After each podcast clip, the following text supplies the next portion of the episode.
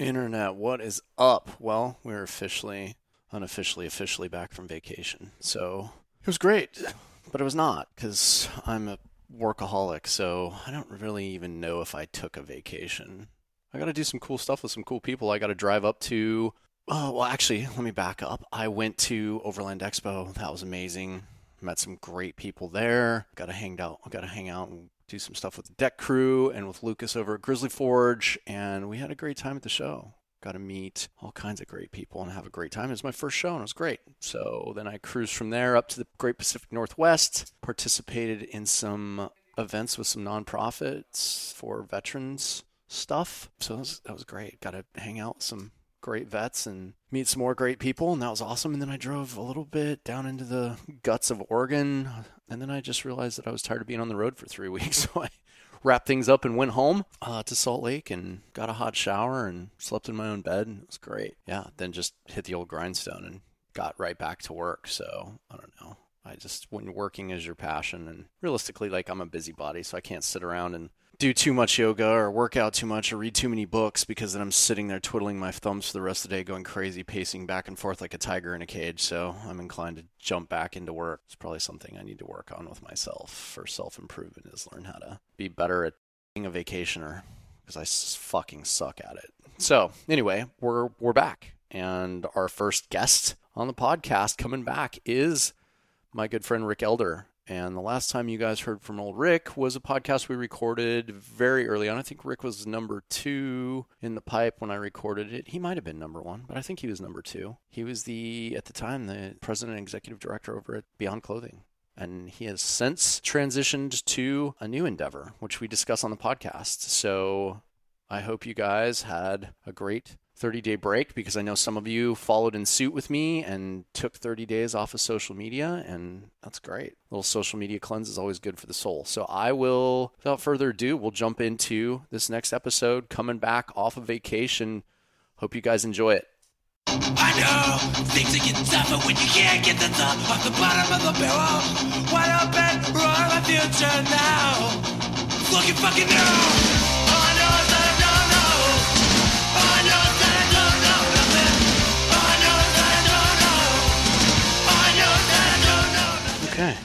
We are in the right place at the right time. So, cheers. Cheers to you, my friend. Dude, thank you so much for the invitation and uh, accommodating and sitting down to do this. Yeah. Are you kidding me? It's my pleasure. Oh, yes. There's nothing like a cocktail in the mid afternoon to get things going. so here we are. Now, are we allowed to say what the new the new? We news? should. Okay, very we good. Should. I mean, I, I, was hoping so. I All was day. hoping you were ready to rip the band-aid off. And nope, there's no band-aid. It's ripped shine some sunlight on it. Although I think the good Mr. Graves was was on the ball with putting out the early the very early. I mean, he was he was the first one to. He was he was uh, he jumped pretty quick, and yeah. uh, I would expect nothing less of Eric. So. Yeah, good dude. I love that guy over at Soldier Systems. So here we are at now we can officially call this Huxworks. Yep, the Huxworks Safety Company.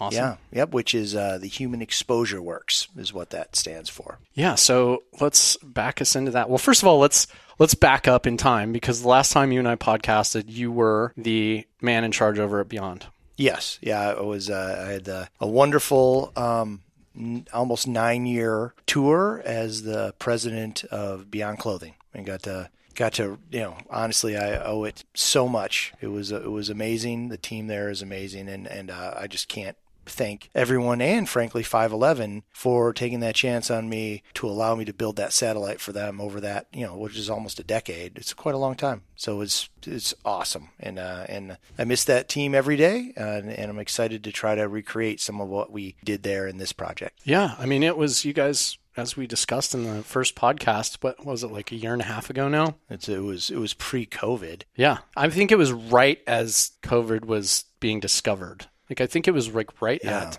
I think it was February of February. It was February of uh of 20. Yeah. Was when we sat down the first time. That's so true. We sat down and then COVID rapidly spiraled out of control and became a thing. Yes. So it's been a minute since we've been able to sit down, but the uh, so here we are in not in Seattle in in Salt Lake. So t- tell me, are you enjoying being back in the mountains? I love uh, I love Salt Lake. I've loved it for a very, very long time, and uh, I had the, the the unique opportunity to build with a wonderful team an eyewear division uh, before Beyond with Smith Optics, and and their manufacturing's here in Ogden. So uh, I've been hubbing in and out of this of this area for 20 years, I'd say. Everything from bringing teams here to train to outdoor retailers when it was here, which, you know, of course, we all miss it being here. Anyone who. Oh, man, I super miss outdoor retailer being here because, I don't know, there was just some vibe in the locale and the venue for that show was just, it was really, really good. And I think, I don't know the you know the exact details of the politics surrounding everything but like them moving it to denver like i haven't been to an outdoor re- retailer since it's moved out of salt lake because the people that I know that go to it in Denver say that it sucks donkey balls. So I don't. I've been to a bunch of them, mm-hmm. and uh, and I'll tell you, it's it's going to be very interesting to see whether OR lives through this COVID period. It's mm. uh, it's been you know it, it's a big part of outdoor retailer where um, you know Asian you know a lot of the Asian source suppliers yeah. coming over. It was the ease of getting into the U.S. and now uh, like all times it's it's given us a year and a half, especially in the outdoor industry, yeah.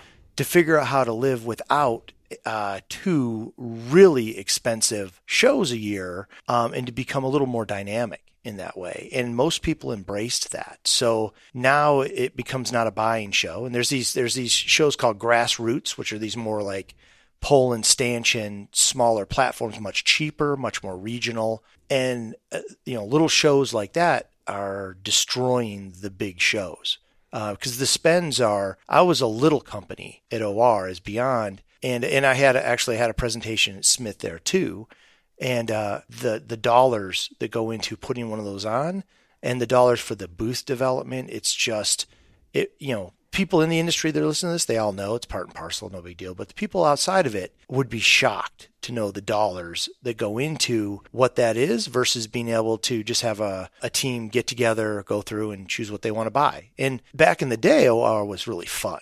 Uh, back, I was as a project officer for the for the government. Like I, you know, it was fun to go in my first. I remember my first outdoor retailer, right, which was uh, 2000, which was winter 2000 and uh, I remember walking onto that floor, and all the same characters are there today, but they're all 20 years older, right? And so it was there was a vibe to it that was amazing. It didn't feel corporatey. It was, you know, it was this just kind of like vibrant heartbeat of the outdoor industry. And I and I said to myself, I walked down there as a as again as a what a brand new project officer. had been out of the service at that point for four months or five months, something like that. And I remember looking around going, someday I'm going to have a booth on this floor.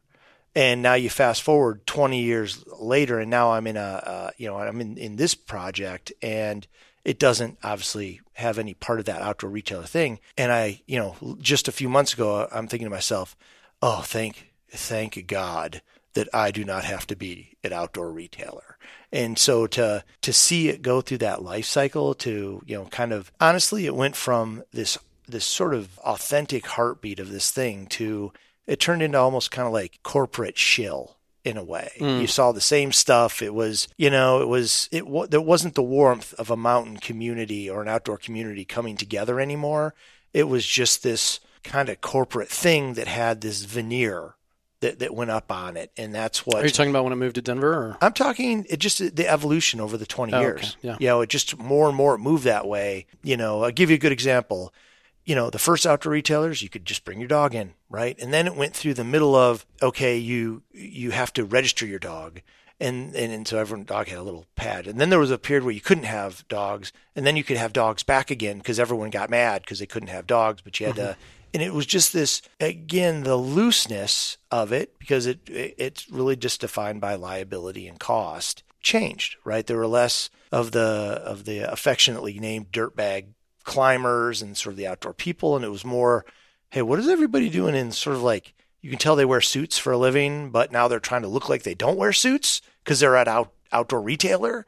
And you're like, you know, look, you, you, you spend a lot of time outdoors or you, you know, what's, right. You know, you know, like it just, you could see the difference of it. And now again, uh, as a cost saving measure, uh, you see you know, companies, uh, I guess the last one was really bad. Like bad to the point that they had whole aisles with like blow up, uh, like pool toys and stuff in them. Like just, just to, to put, to, to add volume to Fill a diminished floor. Cause it's a big, you know, that, Yeah. that Denver, uh, you know, convention center is massive.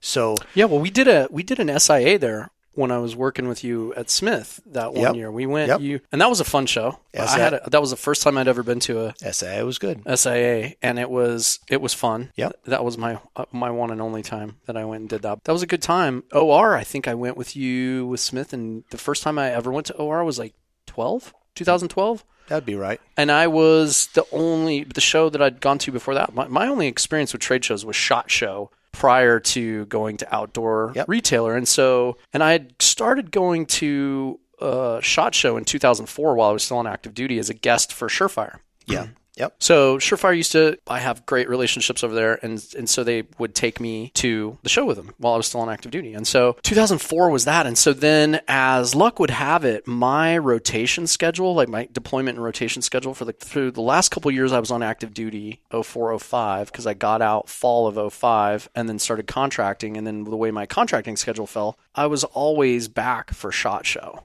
Like I was always home in between deployments for shot show. So I went to I don't know. I think I'm like on my 18th, 17th or 18th shot show. If I go, if I which I'm planning on. If I go this year, which I'm planning on doing, I'm, I'll be like 17, 18 shot shows deep. So I think at that time, so 2012, yeah. So I was I was eight shot shows deep.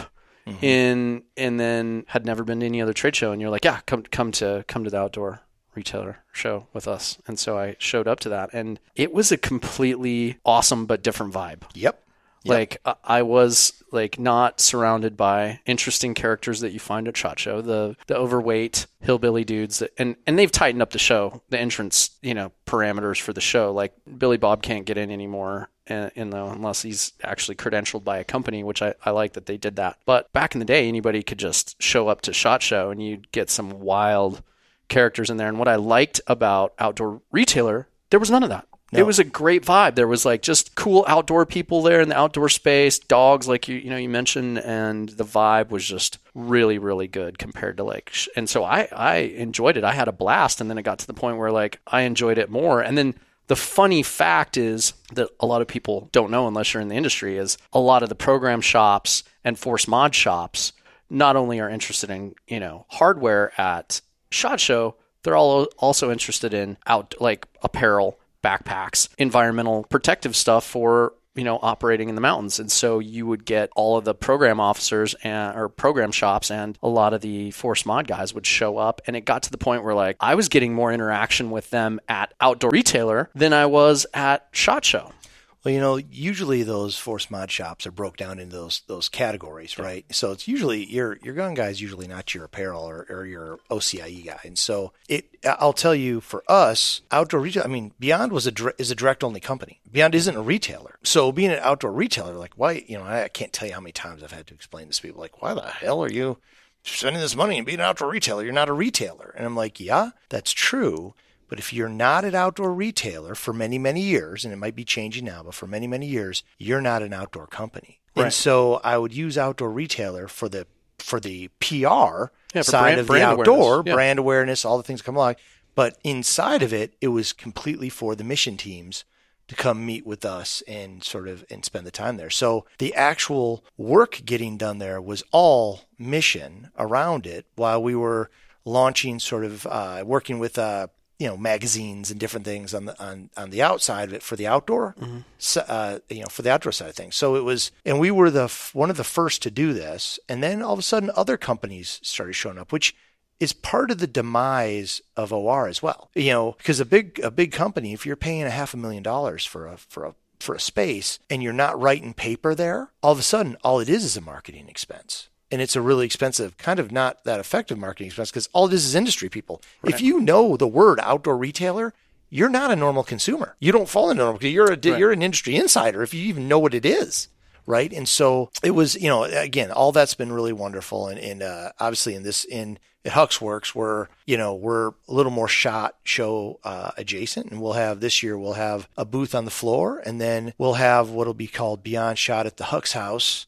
Um, which uh, which uh, I you know I was really really kind of cool of Beyond allowing me to carry the hotel. So we buy out a hotel for the week of Shot Show and started doing that three years ago. Yeah, it's a good time. Um, and it's and it's a very controlled environment that allows us to do a lot of things. But but now that has come here to to Huxworks, and Beyond will still be a part of it. It'll still be called Beyond Shot at the Hux House. Our Thursday night event will have a different name now. That'll be kind of like brand agnostic. Mm-hmm. Uh, but uh, but for the first time here now in many years, I will have a booth on the floor and I'll have a presentation and a capture point back at the hotel and we'll be kind of working both, which is really interesting. So, and and uh, of course that allows other brands to be a part of it, and, and uh, a lot of people can interface back at the hotel, or if they're actual retailers or dealers. Which now I of course have distributors and and dealers and all sorts of things on the kind of what would be the normal commercial side of things with this with this project uh, we can service all of them at the show uh, very effectively in a really cool way. So but it's a bigger a little bit bigger footprint and it's more people. And then of course we have uh, you know we're launching uh, this new brand uh, is launching you know they're on the floor. And so it'll be the first time anyone really other than people that are listening to this or other things really that they really see it. The launch is 1 january uh, for Huxworks from a product and a you know kind of approach standpoint. That's when that really starts to change over. And and of course we will always you know acknowledge we you know formerly we were OSS suppressors and there's some great lineage there and there's a lot of great things that happen inside of that. But our new path based on sort of safety. Uh, with with frankly with the with the lethality team inside of that to work with the teams, but the forward facing side of it will be based primarily on safety, and it will take systems of systems, and we're going to really characterize some elements around firearms and other sort of high velocity events. Could be platforms, it could be a lot of different things. Uh, vehicle platforms could be a lot of different things that we then can look at physiological impact and make products to help mitigate and really provide uh, for the professionals, uh, for sure, a better path to health after having a very long, uh, long career there. And then on the commercial side, we'll be focusing on some great stuff like uh, some of it will be conservation and outdoor awareness. Uh, a lot of it will be around hunting and uh, hunting suppressed and what that does. But even even really just this concept of a suppressor, you know, being an, a safety accessory and what it's intended to do, and then and then you add on to it toxic gas mitigation and things that OSS you know kind of coined and owns the IP4 that then Huxworks will carry on, we will go from, you know, we'll take more of a lab coat approach and really be able to show people what it is, but we're going to wrap it in a mountain brand that's a lot of fun and is kind of, it's kind of the, I would say uh, by my third, I would say on my third brand build now, it's kind of, uh, I don't know, and you could tell me if I'm wrong, but it's kind of uh, really my kind of playbook, if you will, for how to build a brand and a tribe that people want to be a part of make it fun. You know, like I said, don't take ourselves real seriously, but take our our tech very very seriously, and that's been something that's been was real at Smith, it was real at Beyond, and, and it'll be uh, it'll be real at uh, Huxworks as well. Yeah, so the foundations where OSS came from, you know, I was privy to some of that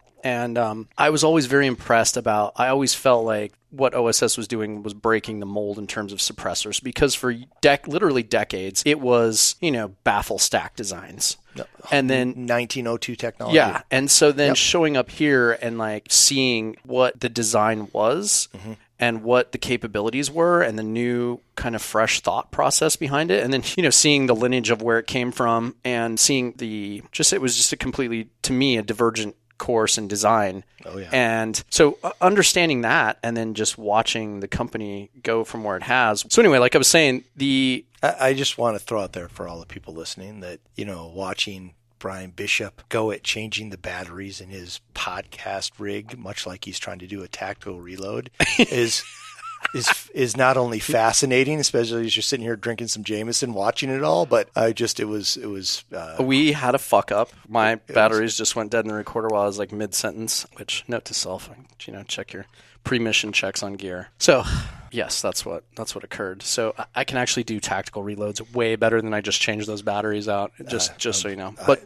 sure, so anyway, like I was saying about watching the technology and where it went, where it started and originated from, and then what it turned into a product to what it's evolved in to include what you just showed me, which will remain secret until until when Uh, probably the middle of next year. We'll talk. Well, so we'll talk about it a little bit. So we're we were really uh, really blessed and, and very excited to have just uh, been the winners of the down select for the FBI HRT and uh, FBI SWAT team, regional SWAT teams, uh, 556 platform suppressor and we have a new technology and we have uh, and it was uh, it performed very well we're very excited about it and it will be some of the advanced manufacturing techniques there will be kind of the keystone as we move forward is, is much again as a lab and a tech company solving for these problems.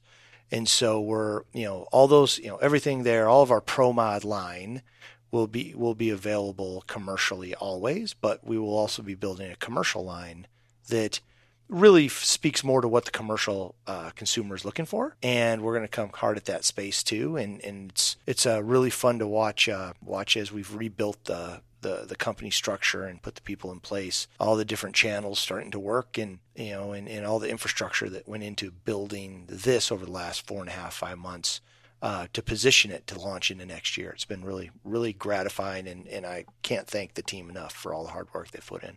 Yeah, I mean, you got you you're doing what you normally do, which is assemble good teams of people, and one of which Jay. So I got a chance to see the brand guide, eh, the new brand guide. It looks it looks good. I'm excited for you guys because I think now, which is where I was going with my earlier thought process in terms of like talking about like where the technology evolved. One of the things that I thought that I wasn't excited about from an OSS standpoint was I felt like the brand just wasn't wasn't I didn't I didn't feel like they you know there was very good marketing. I didn't feel like there was a brand that was really resonant. Um, I just felt like it could be done could have been done a lot better. And then now here we are, and you who as you mentioned it or three this is your third brand rebrand yep. post Uncle Sam. Yeah. Yeah, and so I'm I'm really excited and having seen what the team, the collateral that the team's working on, it looks really good. I think it's going to do exactly what you want it to do, which is you know draw people into from into it from a brand standpoint. And then in terms of the the design aspects of putting you know human exposure at the forefront, it reminds me of like design school when we talk about human human centered design was one yep. of the classes I had to take.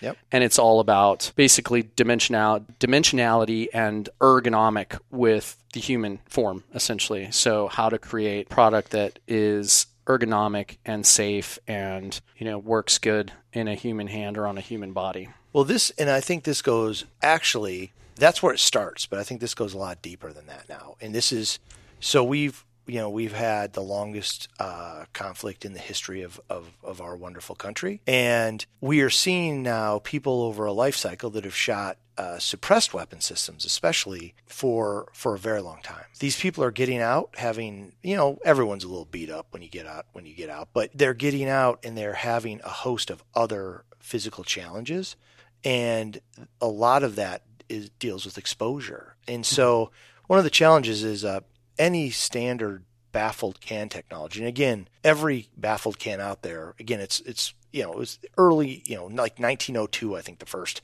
baffled can, and let somebody Wikipedia my ass with that or something. But I think that's I believe that's that's when the first tech was, and and the greatest baffled can technology out there everything stems, frankly, from Finland. Finland is the is this place where it all sort of came from, and uh, and still to this day in in the EU, Finland's one of the leaders, sort of in what that space is. And so, and it works. It works. It is what it is. Um, I'm not taking anything away from it. But one of the challenges with it is, as anyone knows, there is by uh, restricting the flow of those expanding hot gases as part of that projectile going through whatever weapon platform you're talking about, especially for gas guns, a lot of that toxic fume is redirected backward toward the user. And if you Oh, I've got, I've had a I've had a suppressor mustache or two in my day. Yeah, right. And and the mustache is one thing, right? So you've got you've got, you know, trans uh, transfer of stuff through the skin. You've got and you've got every bad thing in there. You've got obviously it starts with like lead and copper, but it goes right to hydrogen cyanide, ammonia. I mean, you name it. Every MSDS, OSHA type thing, you're getting blasted back on you at a really high concentration. And we have guys that are coming out that are having to have chelation treatments and have their blood cleaned regularly. We've got dudes that are impotent getting out, uh, you know, with this kind of stuff. Um, overseas, because a lot of the special operations teams overseas shoot only suppressed for a bunch of reasons. Over there, we've got weird leukemias and, and different yeah, cancers. different types of cancers are killing guys. All over the place. Yeah, super healthy guys are getting off active duty and retiring, and then keeling over from cancer four years later, and everybody's like looking around. Why? Well, and if you think about it, you know, it's just not that tough, right? I mean, at the end of the day, at the end of the day, you're absorbing things through not only your mouth, uh, your nose, th- directly into your eye, eh, which goes right through those nerves and into the brain. There's, a, you know, this now is a problem that has to be solved for because uh, you know, we are now up in the billions with a B for payout for people who have lost hearing, because we, of course, we have more veterans than ever for the Right. longest thing, and and now it's a line item for Congress that is sizable, and Congress is now starting to say, hey, we need to fix hearing because we don't want to, frankly, they don't want to pay it out on the backside, Right. and so next thing you know, they're like, hey, we're gonna you know, they're moving towards suppressing everyone because they think they're going to help hearing. And by doing that, and Uncle Sam is wonderful. Uncle Sam, I owe it everything. I owe it 18 years of my life, and uh, I'll never take it away, and I wouldn't trade it for anything. But we do kind of have a way of trying to fix problems and causing other problems in the way we fix them. And so this is one of the unique areas where we can work on this right now and we can mitigate all these young kids. Can you imagine? You, you, you look every nobody feels real bad for a soft guy, right? It's kind of like looking at a crippled up NFL player. You're like, well, the dude was a rock star. You know, he got the chicks, he got the glory, he signed up, he got in that line in the job fair, right? And everyone's like, you know, and they don't like to see it, and they're like, oh, that's too bad. But in the back of their head, they're like, but that brother was a rock star, and that's what that was. But that's not the same thing for an 18 year old line dog you know, in the Marines or in, No. in the 82nd Airborne, those are kids that are, you know, hitching up to, you know, who knows, maybe it's for the benefits, maybe it's just for one pump. But if they start getting out because they've had these high exposures, because we've attempted to save their hearing, but then forced all of these other toxic things into them regularly for their workups and they're just exposed without any mitigation technique uh, in and around it and really no awareness of what that really is if it's just the cost of doing business we're going to cause a problem that is really big. And a, a lot of those people are going to be very young and they're going to be very damaged in, in a way by doing this. And so, luckily, you know, and that's what, you know, kind of Hux Works, one of the main priorities we're going to be from a development standpoint is, is really, uh, really analyzing and equating what that looks like, what those, what it takes to mitigate those exposures, and then look at the whole system right? Uh, because this then moves into energy translation through the mandible, and I don't know if I'll, I mean, I'm sure you know you have some very savvy listeners, but I don't know. I don't know if a lot of people know that you can wear the best eye pro or ear pro rather ever for every time you shoot a weapon, and if you do it enough, there will be enough energy translation through your mandible to actually degrade the intercochlear portion of your ear, and you will lose hearing just even with perfectly preserved hearing protection. And Well, that's why soft guys who get it, you know, issued extra. I forgot the ex. What is it? The extra. You know the scientific name for over the ear. yeah, circumaural. Yeah, circumaural hearing protection. Thank you. I was having a senior moment there. I was like, what is that word again? Circumaural hearing protection are still having. They're still having Oh yeah, hearing loss problems. yeah, and it, and this isn't anything new, right? This Yeah. is, I mean, look at you know Air Force, you know, look at big platforms, you know, uh, you know, I was doing, um, I was uh, lucky enough to be the project officer to dev- to to really field Mitch Communications for both maritime and that long time ago, and I had to spend a lot of time around hearing protection, and the truth is there were things that we just accepted. You know, for example, if you're riding a, a CH47 for X period of time, you're going to have hearing degradation, even though you're protected at 84 decibels or below. And why was that? Well, because you're on this shaking, vibrating platform that's loud as hell, and you're absorbing that energy through your skull. And so now take the recoil of weapon systems, take overpressure, take all these different things that are just, it's, it's a dangerous job. We're not going to make the job not dangerous. It's, it's combat right? For a reason, and a warfighter fights wars, right? So, sorry, that will never be safe, but we can absolutely make it safer, and that's without degrading any of the uh, effects of lethality um, within those systems as well. But you have to look at it as a system. You know, it's everything from what the guy or lady has on his head and the weight and the way it's distributed, all the way through to what that platform is, to what they have on the platform, to what load carriage they're wearing or armor and how that, you know, how that's being carried or what position they're in. And without looking at the full system, and that's my big vilification of the industry, right? Everyone makes a thing. You know, I like I make the best drop-in trigger group of in the world. Uh, my triggers are the best, you know, and you're like, that's great. And hey, look, I'm not hating on it. I'm good. I'm sure you got great triggers, but that's not where our passion is. Our passion is let's look at the system.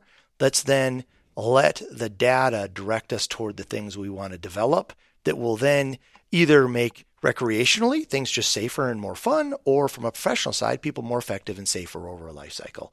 And that's going to be, that's the mission of, of HUXWorks to de-risk high velocity events and um, and that could could be a myriad of things. But I'm very excited about the scope because it's you know like even like you know Smith and like beyond. Our point here is the save and you know saving people and letting them go on to you know have great lives and play with their kids and and uh, of course service is something we hold very dear here. Um, you know we're in uh, you know we're owned by folks in Dallas. We're here in Salt Lake. We love we lo- we we love our country. Uh, and like anything, you know, all groups of people, you got your rough moments and, and you want to smooth those out and learn from them. But uh, this project is going to be really, I think, really fun as it evolves. And anyone who wants to be a part of it, it's it's inclusive, not exclusive. So you know, we want to get everyone sort of there, and ultimately, um, you know, be able to share and swap the stories around the the great, you know, sort of exciting things that we do. Yeah. So they're the two things that I think you and I both focused on through our careers are the lethality and survivability piece, and mm-hmm. they they go hand in hand with each other. The duality of it, though, flip flops back and forth. Where I feel like at you know at Beyond, you were working more in the survivability pond. Yep. Which, if people are warm and comfortable in a cold, wet, disgusting environment, they're going to, you know, be suffering less. So they're going to have more mental acuity. So that increases their survivability if they're a little bit more comfortable and not dying of hypothermia. Whereas, like now, you flip flopped, and I feel like you're now a little bit more in the lethality pond. And by having something that will protect you from that environment and cause you to have better situational awareness on the battlefield and mask your signature a little bit more, then that in turn is increasing your survivability. You know, it's funny. I, I actually don't see it that way. Oh. I, I, I mean, there's a reason we're a safety company as we move forward, and we don't want to degrade lethality for professionals, but lethal, you know, but lethality for consumers is less of an issue. And and of course, depending on where you're at regionally in law enforcement, the terminology, lethality as a terminology isn't isn't a goal, right? It's it's the save, it's the it's the de-escalation, right? That that that many many uh, law enforcement organizations are, are, are focused on. So so yeah, there's a component of that, right? For sure. But uh, I'm actually leading into it with okay, you know, this will be sort of safety first, and then there will be a small group of advisors built into this where we as a lab interface with specialty teams and and those teams will have unique needs that will be really fun that will that will never end up in a you know in a marketing brief or in a catalog. And we will help those people do their jobs better. And that can look like a lot of different things. You know i'll tell you one of the biggest and most interesting things uh, going through the hrt process was if you were to look at hrt's sort of uh, prioritization of what they want especially in a suppressor signature from uh, definitely from a flash and some other things weren't even metrics. Because think about it. You if you're a bad guy and you look up and you see a bunch of snipers sitting there that takes the you know takes the lead out of your pencil as they might say right? Versus if you are a soft guy overseas and you're worried about counter gun fire or trying to truly stay you know, you know, stay sort of, uh, you know, in that in your profile longer, so that you don't have to, as we used to say, run like a man. That's you know now ground disturbance, flash. Like so, what I'm finding is like any industry, they all have these really interesting rack and stack requirements. And we've now pulled them apart and we're looking at each channel and we want to give each channel exactly what they need and want for what it is they do. And that's awesome. That's that's way more fun to do that uh, because because we don't instead of going, hey, I've made this great thing, everyone should have it. Like this is the best thing for you. Believe me, believe me, believe me. I'm going to sell to you. Let's sell, sell. Let's sell some more. Like I, you know, I go back to, hey, look, our teams support the teams that they're at. They're there to develop with them. And these new advanced technologies, 3D printing, the way we model, the way we look at harmonics of a of a weapon system, all those things come in together. And now we can do some really cool stuff that you just could never do before. And so it's sort of rocket science meets reality and need. And uh, we will keep a bunch of people safe and we will not de-optimize if they're if they're a professional and they have a weapon system and they need to engage a target we will not de-optimize that in any way um, but we will make it a lot safer we'll make it uh, combat survivable the durability um, and very importantly for our technologies when you take it off the weapon system the weapon system operates just fine and that's part of me kills me that that isn't maybe one of the biggest conversations when I have to tune a weapon for a certain allow, uh, amount of pressure on a bolt, and I have to drop in different buffer springs and different carrier, like all these different things, depending on the platform, you're spending a bunch of money. But then when you take the can off, it doesn't work. It, it has failure to feed errors. It just doesn't work well. Well, you've been in enough scenarios, and many, many, many of the listeners I have too, and, and I've got to be close to them. Although I'm, you know, I'm no, I'm more of a storied support guy than a storied, you know, warrior of any kind. But there's a lot of scenarios where, you know, uh, a can can get damaged, get shot, get get take shrapnel, and now you're pulling that thing off. Or maybe you just got to get shorter because you got to get into a place and you want to be able to have to run through it. Well, if the GAT doesn't work when the can's off it, like it does when the can's on, to me that is a primary failure in development and function. And one of the things that uh, one of the great things about the the flow through technology that we use here is it doesn't change bolt dynamic. So you can put it on anything or take it off anything.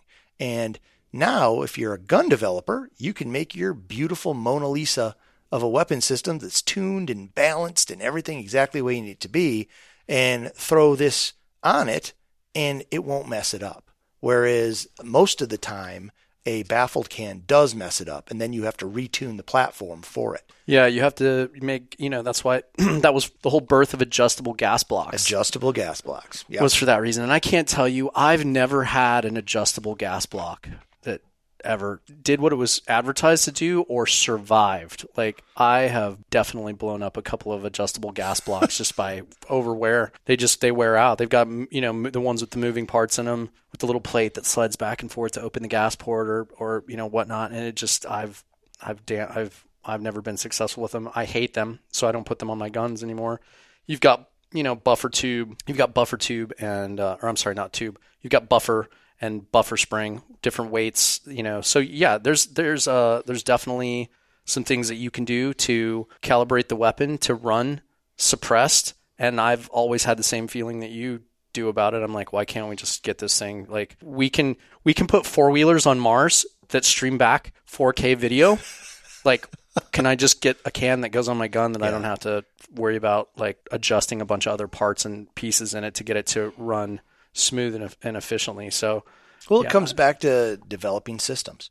Yeah, systems and system approaches, which uh, which you know uh, is way more uh, fulfilling, frankly. At the end of the day, it's it's but it takes I think a little bit of a uh, I think you have to step back from it and have to be a little less purely um, I don't know capitalistic and a little more kind of looking at that end state to kind of get there. And so hopefully there's there's a balance there. But at the end of the day, you know, it's a group of good people trying to do good things, and um, and hopefully there's a lot of fun that goes along way doing. It. I'll tell you, being here in in Ida, uh, or in Utah, I have already got to sample a lot more hunted meats than yes. I you know than I had my last project, and that's been amazing. So anybody who ever wants to come chuck an elk steak at me, I'm down. I'm yes. In. So yes.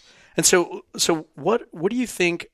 Can you outline some of the differentiators in in your challenges where you were at before versus now because it's mm. it's essentially two it's the same but not where you you're dealing with like raw materials raw materials acquisition storage like there's there's a supply chain pipeline inherent with both things that you're doing or have done so now what do you think the differentiators are in like what's what's harder here or easier here than it was at beyond or vice versa All right. Well, well, it's it's really important to point out that there is, and, uh, and I'm sure there's some listeners that will disagree, which is great. That's a, that's America. But apparel is by far and away the hardest and worst industry you can ever be in. There's no two ways about it. But why? Because every person that's ever worn a pair of pants is an expert on pants. just, you know, you could say the same thing about the gun industry too. There's there there is some of that, but the difference is, you know, when you when you make something that fits a certain thread or goes on to, you know, something in a certain way, you can test that. You can have tolerances. You can do that. There are less there is more quantifiable testing in that process that you can put in a QA standard. You will always have almost 100% human in the loop in apparel production, which is what makes it beautiful. And that's also what makes it an art. And the challenge is people change their opinions of things in clothing uh, almost seasonally.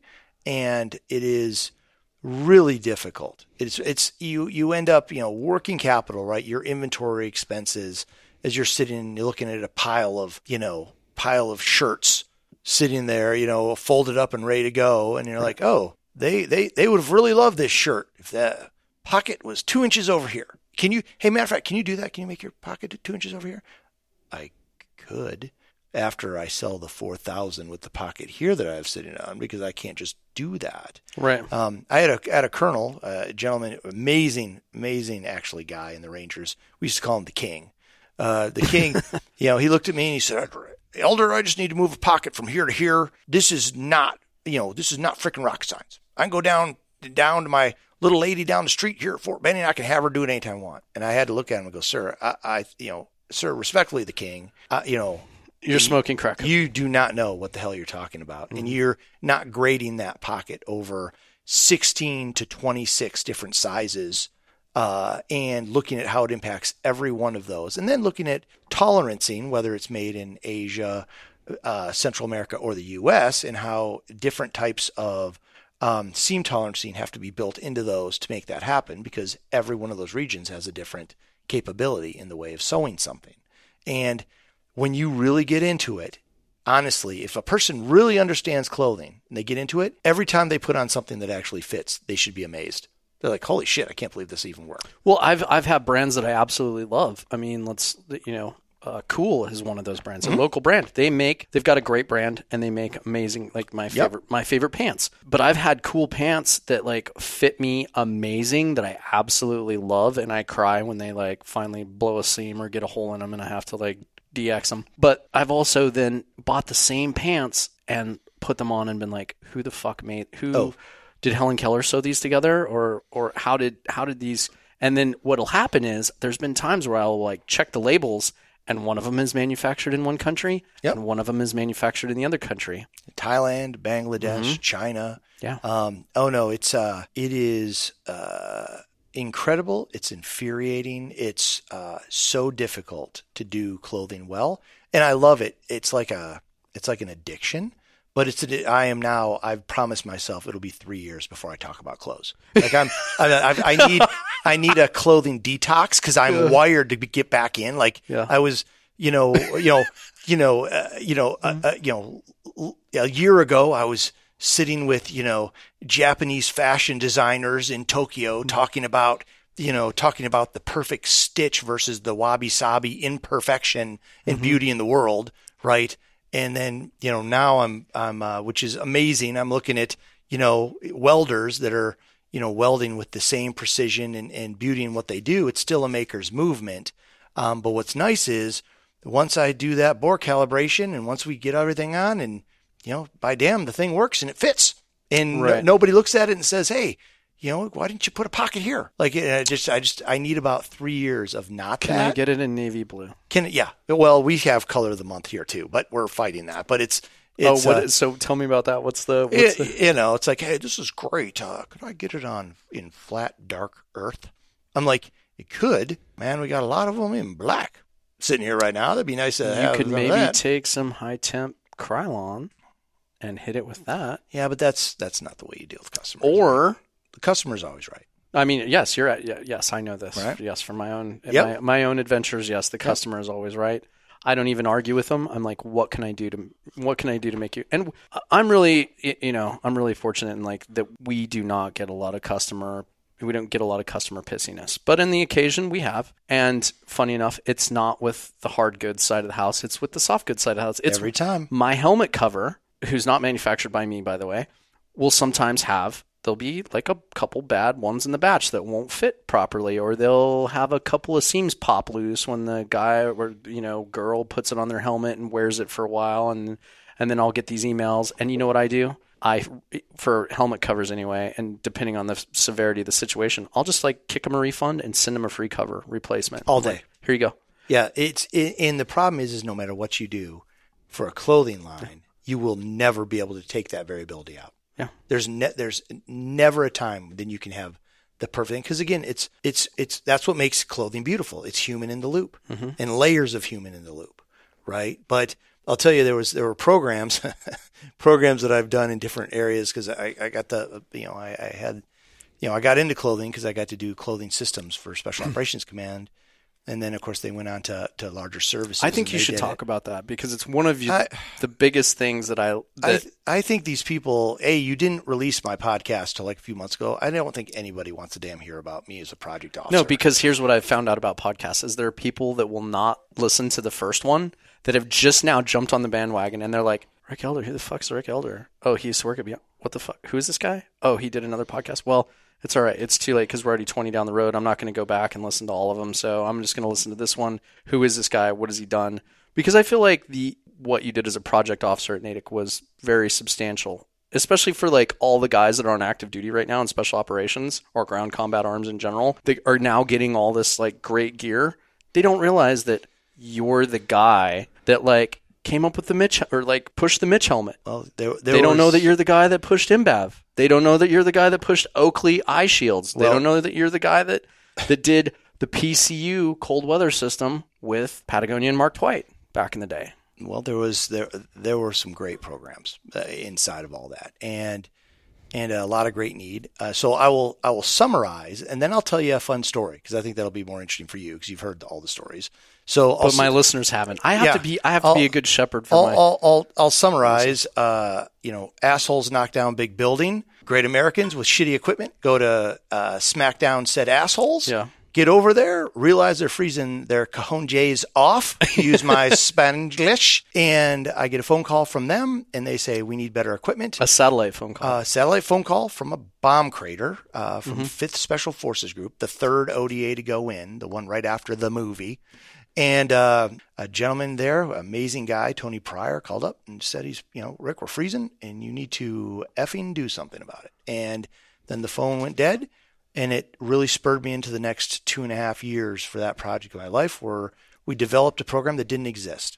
What was the short term fix to get those guys taken care of before you got the prod, uh, before the uh, the the program became what it turned out to be? Well, the, we fielded Block Zero in less than six months. So there was no, I mean, they were buying off. These are SF guys, right? Right. So they were able to, they were, they, the, the boxes of North Face flew into them, Right. you know, of their own accord right Yeah. after that. But, uh, you know, when you have a, a need and you don't have a program line and you have no money, there is no program. And I don't know if anyone's ever been with uh, Uncle Sam a long time, but to just put money in a line, it takes four years. You plan for it, and four years later, the money shows up where it's at. And so I had no money. I had no way to do it. I had a need, and we had a war. But I also had this printed out thing that me and all the other project officers, uh, Chris Palmer, Johnny LaPlume, uh, you know, there was a handful of us that were in there, hung up. There was from a guy named Schulte, who was the acquisition executive for SOCOM. And it basically said, fuck the rules. Get it on. The boys need it. Go.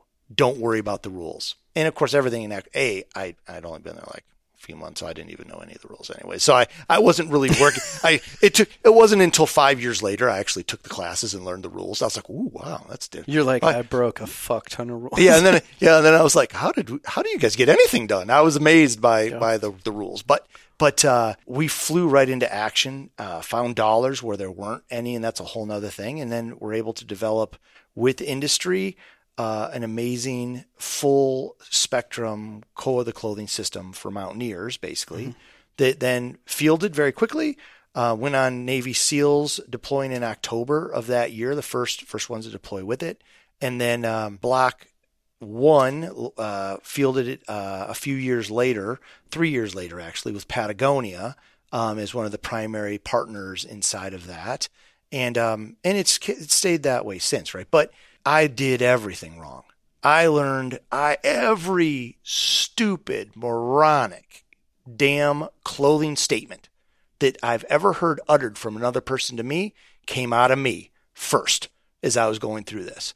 And I learned little simple things like, hey, if you're doing on a factory and the guy that's working this one machine tensions it wrong because he got all drunkered up the night before and came in all messed up, you might have a whole shipment of things that the left arm just falls off and you don't know why. And then you have a master chief, you know, who's known, known, as Mr. You know, Master Chief Scott Williams at the time, who yeah. was met the McLeod, the Kodiak bear, just screaming you down, uh, like in an amazing way, and you and and you realize you didn't like like I didn't actually sew it, but I am somehow still the asshole mm-hmm. here, right? So you learn to fix that stuff, and that that's really how that all came together. But let me tell you the fun story. So so I actually just got a call from uh, from Polartec and they wanted a story around how their alpha insulation was developed. And uh, so they, they called me because uh, this was a very interesting thing. So we we had been uh, fielding these systems for a while, and uh, by 2007 ish, we have everyone who knows anyone who had PCU or uh, you know the um, ECWCS uh, level three had the big fat like Malamute fleece kind of yes. puffy thing, right? I love that thing.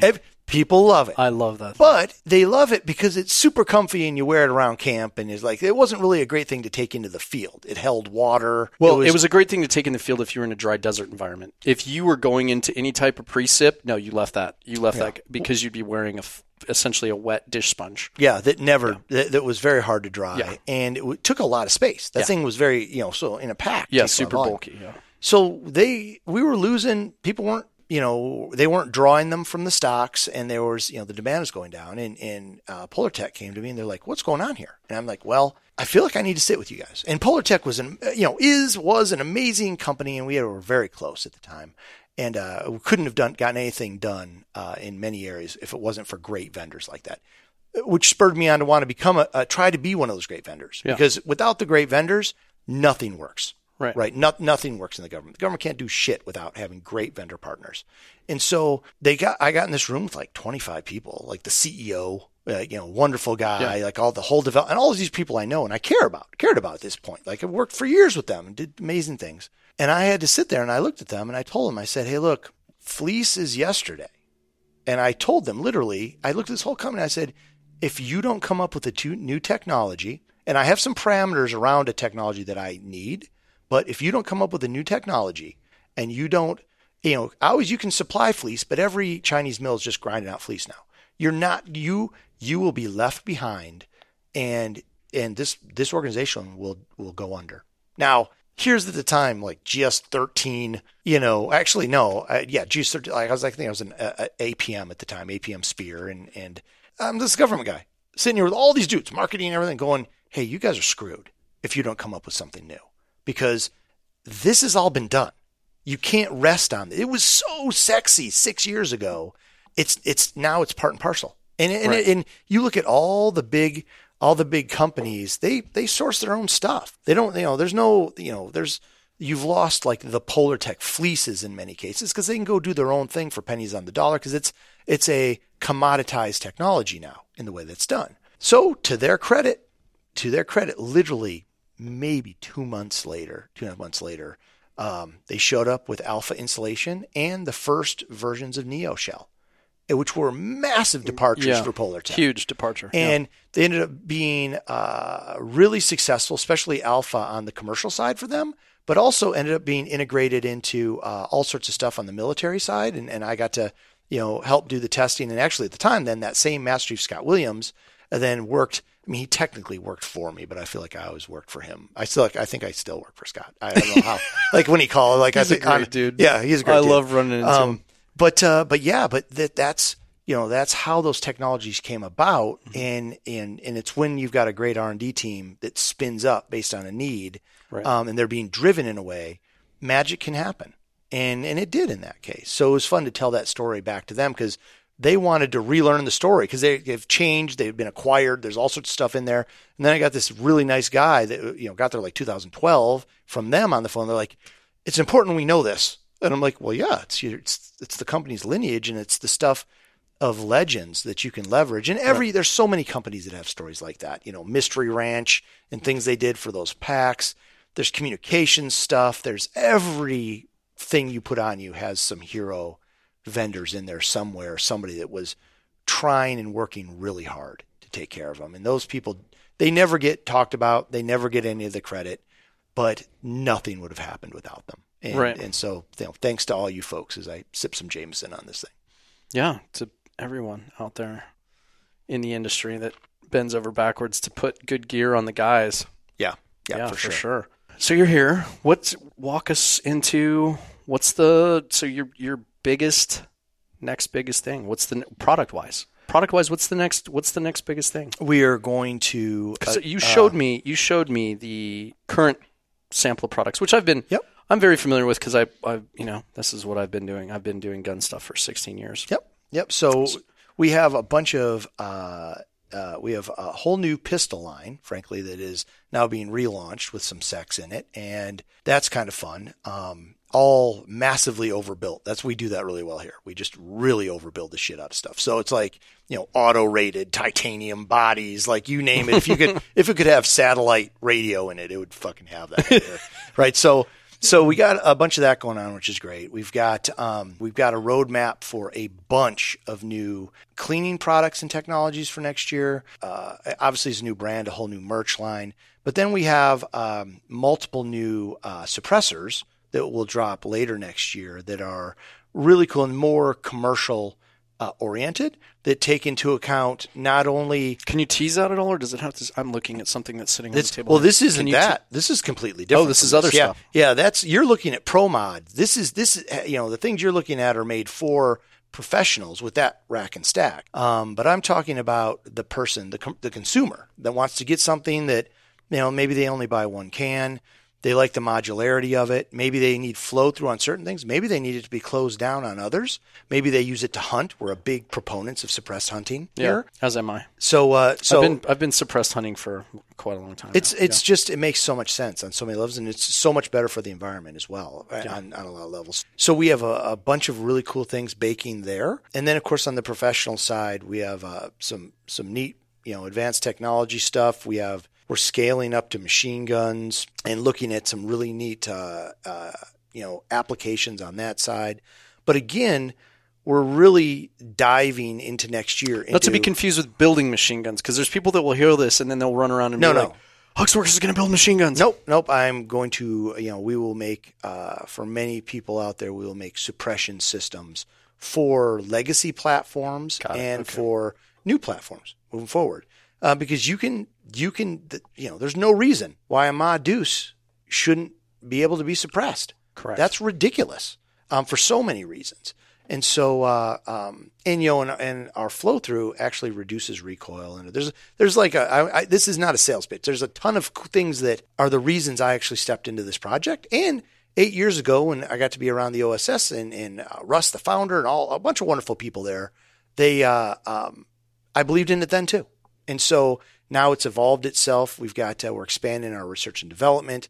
We're expanding our manufacturing. We're expanding our marketing and, and the way we support and our service uh, support for the different channels. And, and, um, and then we're going to be moving facilities here and, and having a whole new experience in that side too. So there's, it's a ton of stuff, but it's, it's honestly exactly the same thing that we did at Beyond, right? And it's a different, different type of tech focus.